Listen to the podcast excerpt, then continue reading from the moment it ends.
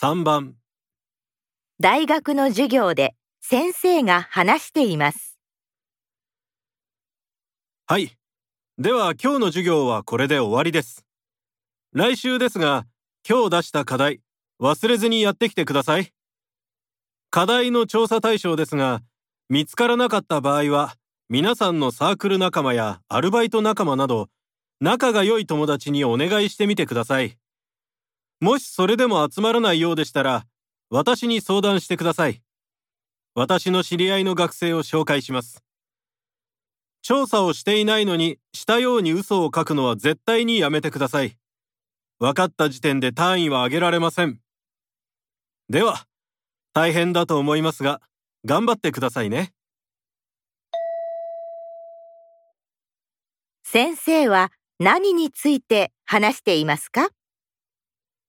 1、先生の知り合いの学生、2、調査対象にお願いする内容、3、調査対象の探し方、4嘘をつかないことの大切さ。